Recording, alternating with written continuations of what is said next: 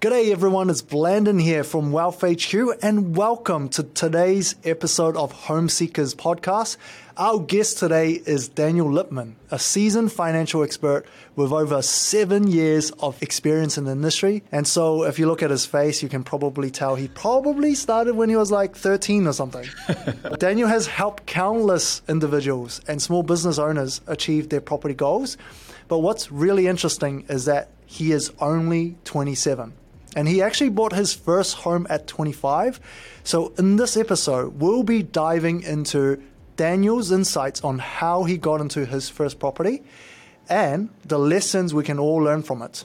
So, without further ado, let's welcome Daniel to the podcast. Thank you very much for having me, Glenn. Absolute pleasure. Always enjoy listening to your podcast and happy to be a guest. One of the biggest struggles, though, Daniel, because you had a pretty impressive journey, but for a lot of younger first home buyers, has always been deposit. So, did you have a similar challenge and sort of how you overcome it? Yeah, absolutely. So, I mean, like most first time buyers, I didn't have the luxury of a, a big gift backing my first property purchase which is just the reality of the situation these days, right? You know, a lot of families aren't in that position yet to contribute if you want to get started quite young, um, which is absolutely fine. And it's a bit daunting, right? Especially when you look at the requirements, you know, 10% deposit, 20% deposit in many cases for certain families. And that can be quite daunting. So I had those challenges and how to overcome them. Well, obviously, very privileged to be working with a lot of other young people who achieved the same thing. They bought, purchased their first properties very, very young. And some did have the benefits of having gifts, some didn't. And those who didn't, you know, most of it really just came from the good old fashioned just grinding and saving that deposit, right? Which is definitely the, the least sexy part of property investing is that first stage zero, we call it, you're actually just building a deposit. So, yeah, I had those problems. I mean, as a financial advisor and having studied finance at university, I had the tools that I needed to reach the goal, right? So just financial planning at the very simplest form, which is obviously very complicated because it takes place over two, three years. And that's what I was doing, just saving monthly, understanding where my money's going, I'm using tools like Pocketsmith to actually budget correctly, which is quite key. Then, yeah, just building that deposit over time, and, and the whole thing was built up with savings and KiwiSaver, which, um, yeah, eventually got there, but takes a lot of discipline and, and just takes a lot of understanding of the rules and what you actually need, which is where the financial advice comes in. Maybe you can tell us a little bit about that first property that you bought because you didn't try to get the nicest property or the biggest property that you know you're gonna get married and have kids in. Yeah. You kind of just you had a look at what's out there, and then you sort of go, okay, you know what? Perhaps I'm gonna just get my foot in the door first. So.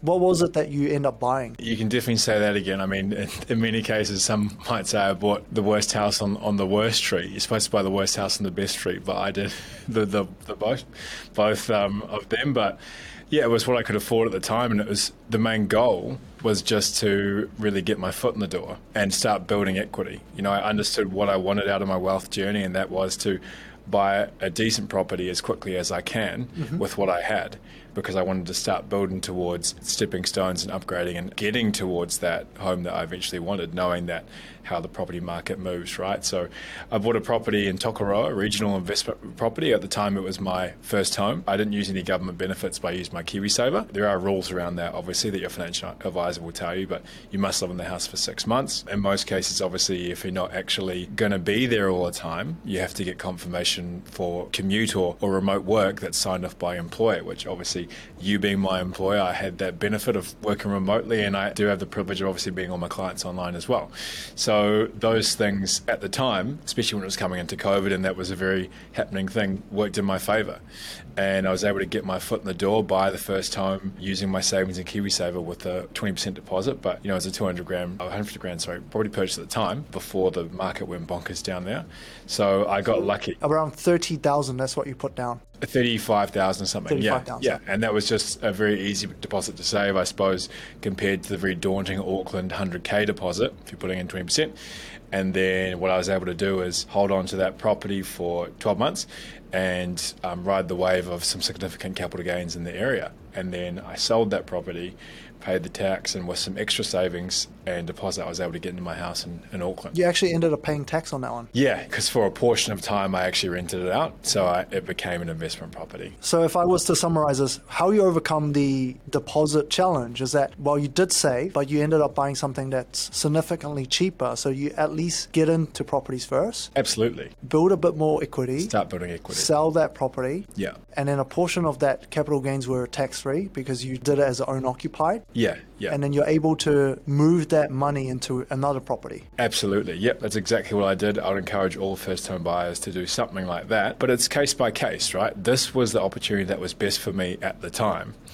In other cases, you will have other advantages that mean that, you know, maybe you got a smaller income, but you got a big deposit. So, what we do as financial advisors at Mortgage HQ and, and specifically Wealth HQ is actually understanding what is your strengths and weaknesses, a SWOT analysis, right, of your financial planning. And I think that's the most important thing that I had the benefit of having as a financial advisor. People could do that for me, and I understood my strengths and weaknesses as well.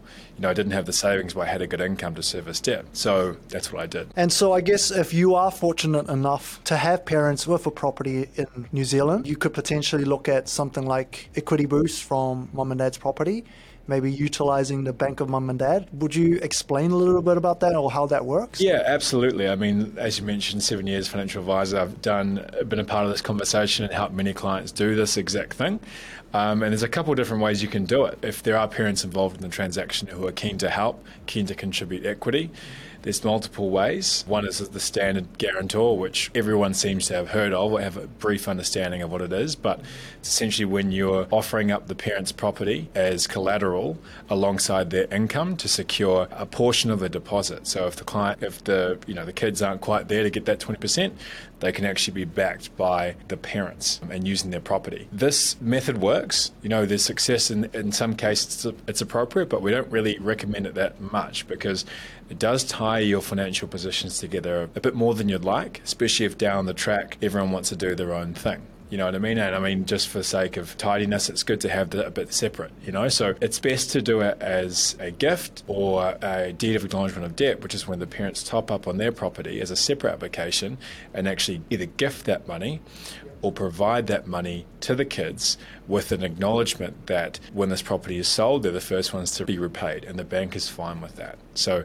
that's our usual recommendation for that situation. When the parents are keen to get involved, and obviously it can help you get ahead much quicker, and obviously as the family build wealth together, right? So I've got a second question here for you, Daniel. What advice would you actually give to first home buyers who are struggling to save up for a deposit? Oh man, that one's easy. The writing's on the wall, eh? Just talk to the Wealth HQ team, obviously. no, but genuinely, it comes down to financial planning. And as a financial advisor myself, I believe very strongly in what we do. Even being in a position where I could give myself financial advice, I still sought to my colleagues to lean on them and give advice to say, hey, how should I actually structure this transaction? This is my goal. How should I go about getting there? It's really important that you lean on the resources next to you, even if it's just people in your family who have bought real estate before and understand the property journey getting advice from them to say, okay, how am I actually going to reach this goal? But when it comes to building that deposit, it is financial planning, right? You need to sit down with a financial planner and actually get a grasp on where your money's going, how much you're bringing in every month,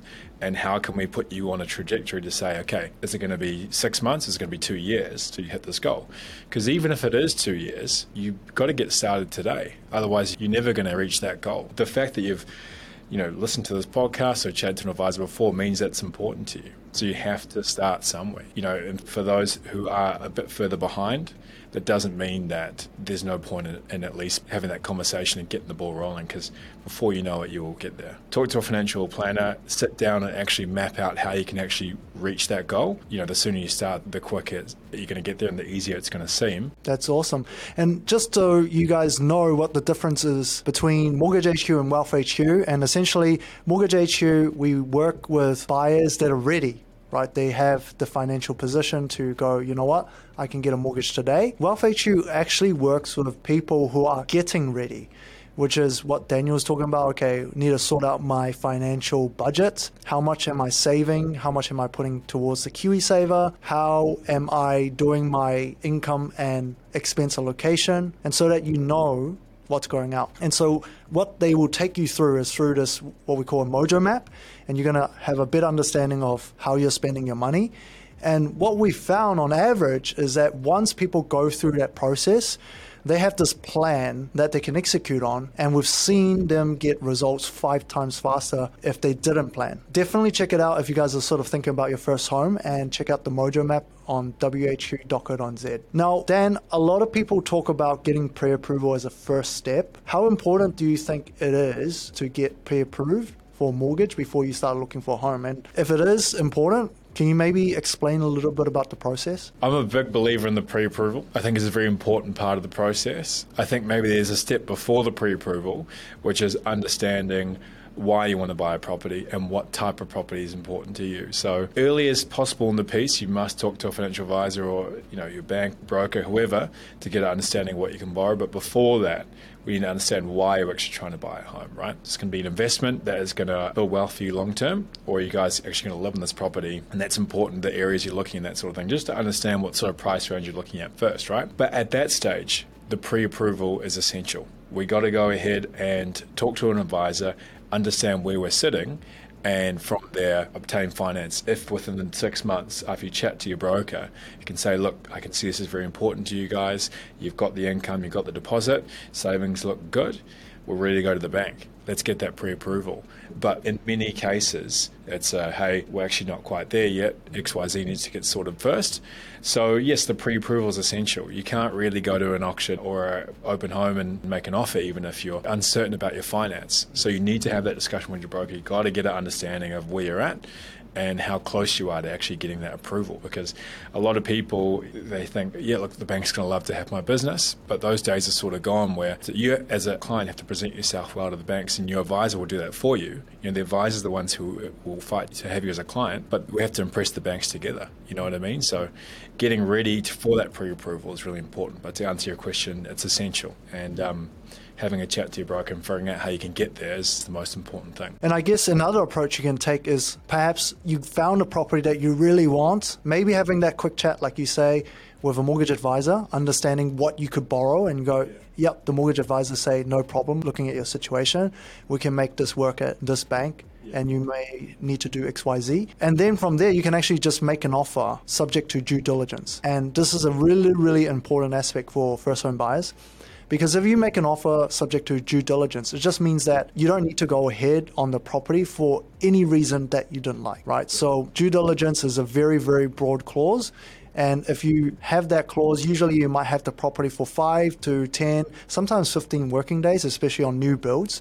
So what that means is you sign a contract, but there's no obligation. You basically can drop the contract at any time, 10 to 15 days. But of course, you want to seek uh, legal independent advice. But what this allows you to do is then work on a pre-approval. If the mortgage broker is quite confident, yep, you can go ahead. I think based on what you've given me, I think I can make this work. And so this is really good. If you found a property that you like and you're just like, okay, I really want to make things work, you just make an offer subject to due diligence and then you can then decide from there whether or not you want to go ahead with the property. That's correct. My fourth question here for you, Dan, is what are some common mistakes that you see first home buyers make, and how would you advise them to avoiding these? The biggest one has got to happen in the bank statements, right? That's mm-hmm. where we mm-hmm. get all the problems with our clients if they run into issues. It's it's really just not preparing yourself for that application, um, and a lot of times clients come to us and it's a very sudden decision. Okay, I want to buy a house. Income might be there, deposit might be there. Maybe it's from a gift, but you know, look, if your spending has been a bit shabby after over the last three months, you might run into some issues, especially if your income isn't exceeding the expectations for the banks. And that's not a bad thing. It just means that you got to reel things back a bit, and we actually have to make a plan to say, okay, look it really is important for us to show the bank consistent savings, to show the bank consistent spending as well. And also, obviously, like it's been crazy in the media in the last year the afterpay, the gem visas, right, is a big red flag. The coffees. The coffee, yeah. Well, look, I'm not going to give you that one. People can spend money on coffees and avocados, still buy a home. Okay, well, that's that's that's allowed. It's just when you're spending beyond your means, and that's what the bank's looking for. Those clues to suggest that, hey, if you got two, three grand on afterpay, and um, you know there's negative in your account after a month, it's a concern. And maybe nail that first before you start looking at getting a mortgage, especially at a 6% interest rate, which is what we're looking at at the moment. So it's a responsible lending code, and as an advisor, I support that. I think it's important. And I think that's just the number one issue that our clients run into is just not having those things nailed. Obviously, the advisor is the key thing because we are the gateway between the clients and the banks. We love that you're trying to buy a house. We're obsessed, property investing as well. We're excited for you, but we just need to reel things back and do these couple things first so we don't burn that bridge with the bank and then we can send that application through. Might just take a couple of weeks, might just take two months, but we're going to tidy things up a bit, and then we're going to push you through for that application. That's good advice, Dan. And I guess another way we can look at this is perhaps on the purchase as well. Because I find a lot of first home buyers that I've worked with in the past, they've always wanted the best first home. They always want the first home to be the best home that they can buy or move their family in. And there's a lot of emotion attached to it, and, and fair enough, right? It's your first biggest asset, and you're going to take on a mortgage. But if you look at it this way, right, from a logical standpoint, is that you're never going to save as quickly as a property will go up in value. And so if you can buy your first home, and it doesn't have to be perfect, as long as it's a good investment long term, that's going to allow you to build equity a lot faster than if you're just trying to put money into your KiwiSaver. And that's going to allow you to do what Dan did perhaps get into the house first, get the foot in the door, sell it, and then you've got the tax free gains if it's own occupied. And then that's going to allow you to have a much bigger deposit on the next property, and it's going to give you a lot more options. So your first property doesn't need to be your last, and I think getting your foot in the door is a very, very important uh, way to look at this first. My last question for you, Dan.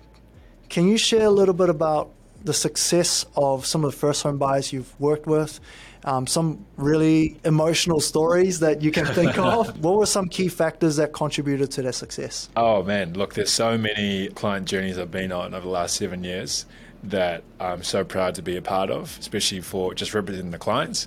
Um, because property transactions, they take a lot of perseverance, especially a first one, where the banks have very high expectations and it's tough to meet those expectations. So um, I can think of a couple stories. One of them would probably include just a client coming to me and feeling very behind in life in terms of income and deposit slowly getting there, but feeling as if they're a bit on the older side of the property building, you know, journey. Journey, yeah, exactly.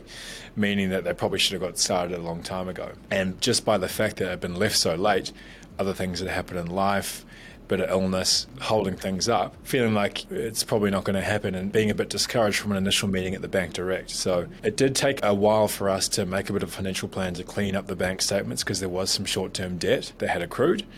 And after doing that, we were ready to actually approach the bank with the application presented the right way we actually be able to get past some previous credit arrears from bad history years prior, because sometimes the banks do pull that up and get the approval. And then with some more perseverance, actually get the home and lock up a really good interest rate as well to a point where they're actually paying you know less on their mortgage than they were for rent. Um, obviously, the rising rates might be a bit different now, but that was maybe four years ago. And still, they're able to build equity in their property, you know, had some significant capital gains, and, and like you mentioned, have an asset that can yield more than they can save. And inflation is protecting that asset as well, which is the most powerful thing. So they've got a bit of a nest egg behind them for retirement now, which is the most exciting thing. So that's a massive success story.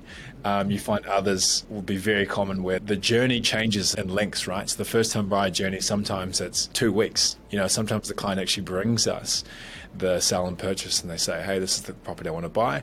And we lock it up for them in a month. My longest has taken two years from when I got the first pre approval, yeah. right? So those ones are really um, massive wins, eh? Yeah, massive wins for the client because the most all clients pretty much the end super grateful for your support and advice but as an advisor you're just so happy to see them cross the finish line and how stoked they are and you go to the house and have dinner with them and it's fantastic. So those sorts of wins are just great to see. Really reiterate the fact that the journey is challenging, but you build that team. You have your financial planner, you have your mortgage advisor, you have your lawyer, you have your accountant, and you will get to where you need to go because these are people that do it every day and have done it themselves, and they want the best for you, and they want to see you on that journey and they want to see you grow, right? That's what makes it so great. And I love it when the clients really adopt the ideology of, you know what, my first property is not my last, and really go for that. Hey, I'm going to buy a good investment as my first property, yes. opposed to just trying to buy something nice, kind of halfway investment, halfway first home. It's really, really tough. Yeah. But I think it's always better to get your foot in the door, just buy something first at a decent price, not overpaying. And that's what we're here for, making sure that you're not just buying anything and then later on the value goes down. And if you really listen to your mortgage advisor, because we're in this game all day, every day, we know the market really well and you know we're not making more money if you are just buying a property and it goes down in value. We make more money if you buy a really good property and the equity is there and you can buy another one. Yeah that's right. So i love it when i am able to help the clients sort of get a property well under cv or well under the ival or the eval which is what the bank valuations are and be able to find properties that have a lot of good opportunities in terms of like you know put a minor dwelling or maybe chop up the house for an extra income. Yeah, building Those equity. are really, really good opportunities long term. So uh, if you don't already have somebody that you're working with for your first home, for the mortgage side, your financial planning, your lawyer, those all come if you just meet somebody at Wealth HQ. That whole team is right there for you. Absolutely. Now, the Wealth HQ team is absolutely crucial. You need to speak to a financial planner, understand where you're at, and these people really, really hold you accountable. I think the biggest thing for me as well is the milestone meetings that they have with the clients, because even when I was saving for my first time, I didn't have anything like that. But just having someone hold you accountable every three months to say, hey, we set this plan, you were going to save X a month towards getting your deposit. How are you doing? That's just gold, right? That's right. So we're going to wrap up today, Dan. Thank you for your time. And just before we go, what are some of the last words for our first home buyers out there? First home buyer, I think the best property investing advice that I ever got from an older man who's done really well in property. And I was talking to him about wanting to time the market. That was always a big thing when I was younger because I'd seen people make some really good amount of money in a short period of time. And he said to me, Don't wait to buy real estate buy real estate and wait. Oh, far out. And I think, you know, we're all long term investors at Mortgage HQ Wealth HQ. And I think that's just a life changing thing, right? The earlier you can get into property, the more rewards you'll see from that. Just focus on, like you said, buying the right property rather than when you're buying it or in what conditions. That's the best advice I can give that I ever got and it's done well for me, and I'm sure it's going to help a lot of people going forward. Golden nugget right there. Thank you so much, Dan. And if you guys want to learn more about properties, we've got YouTube channels, Wealth HQ, or you can search up Mortgage HQ if you're looking for more investment related type of information. And if you need to talk to somebody, you can reach out support at mhq.co.nz. Or if you're sort of just starting out wanting a bit of acceleration on your deposit, you can reach out at support at whq.co.nz. I'll see you guys in the next episode.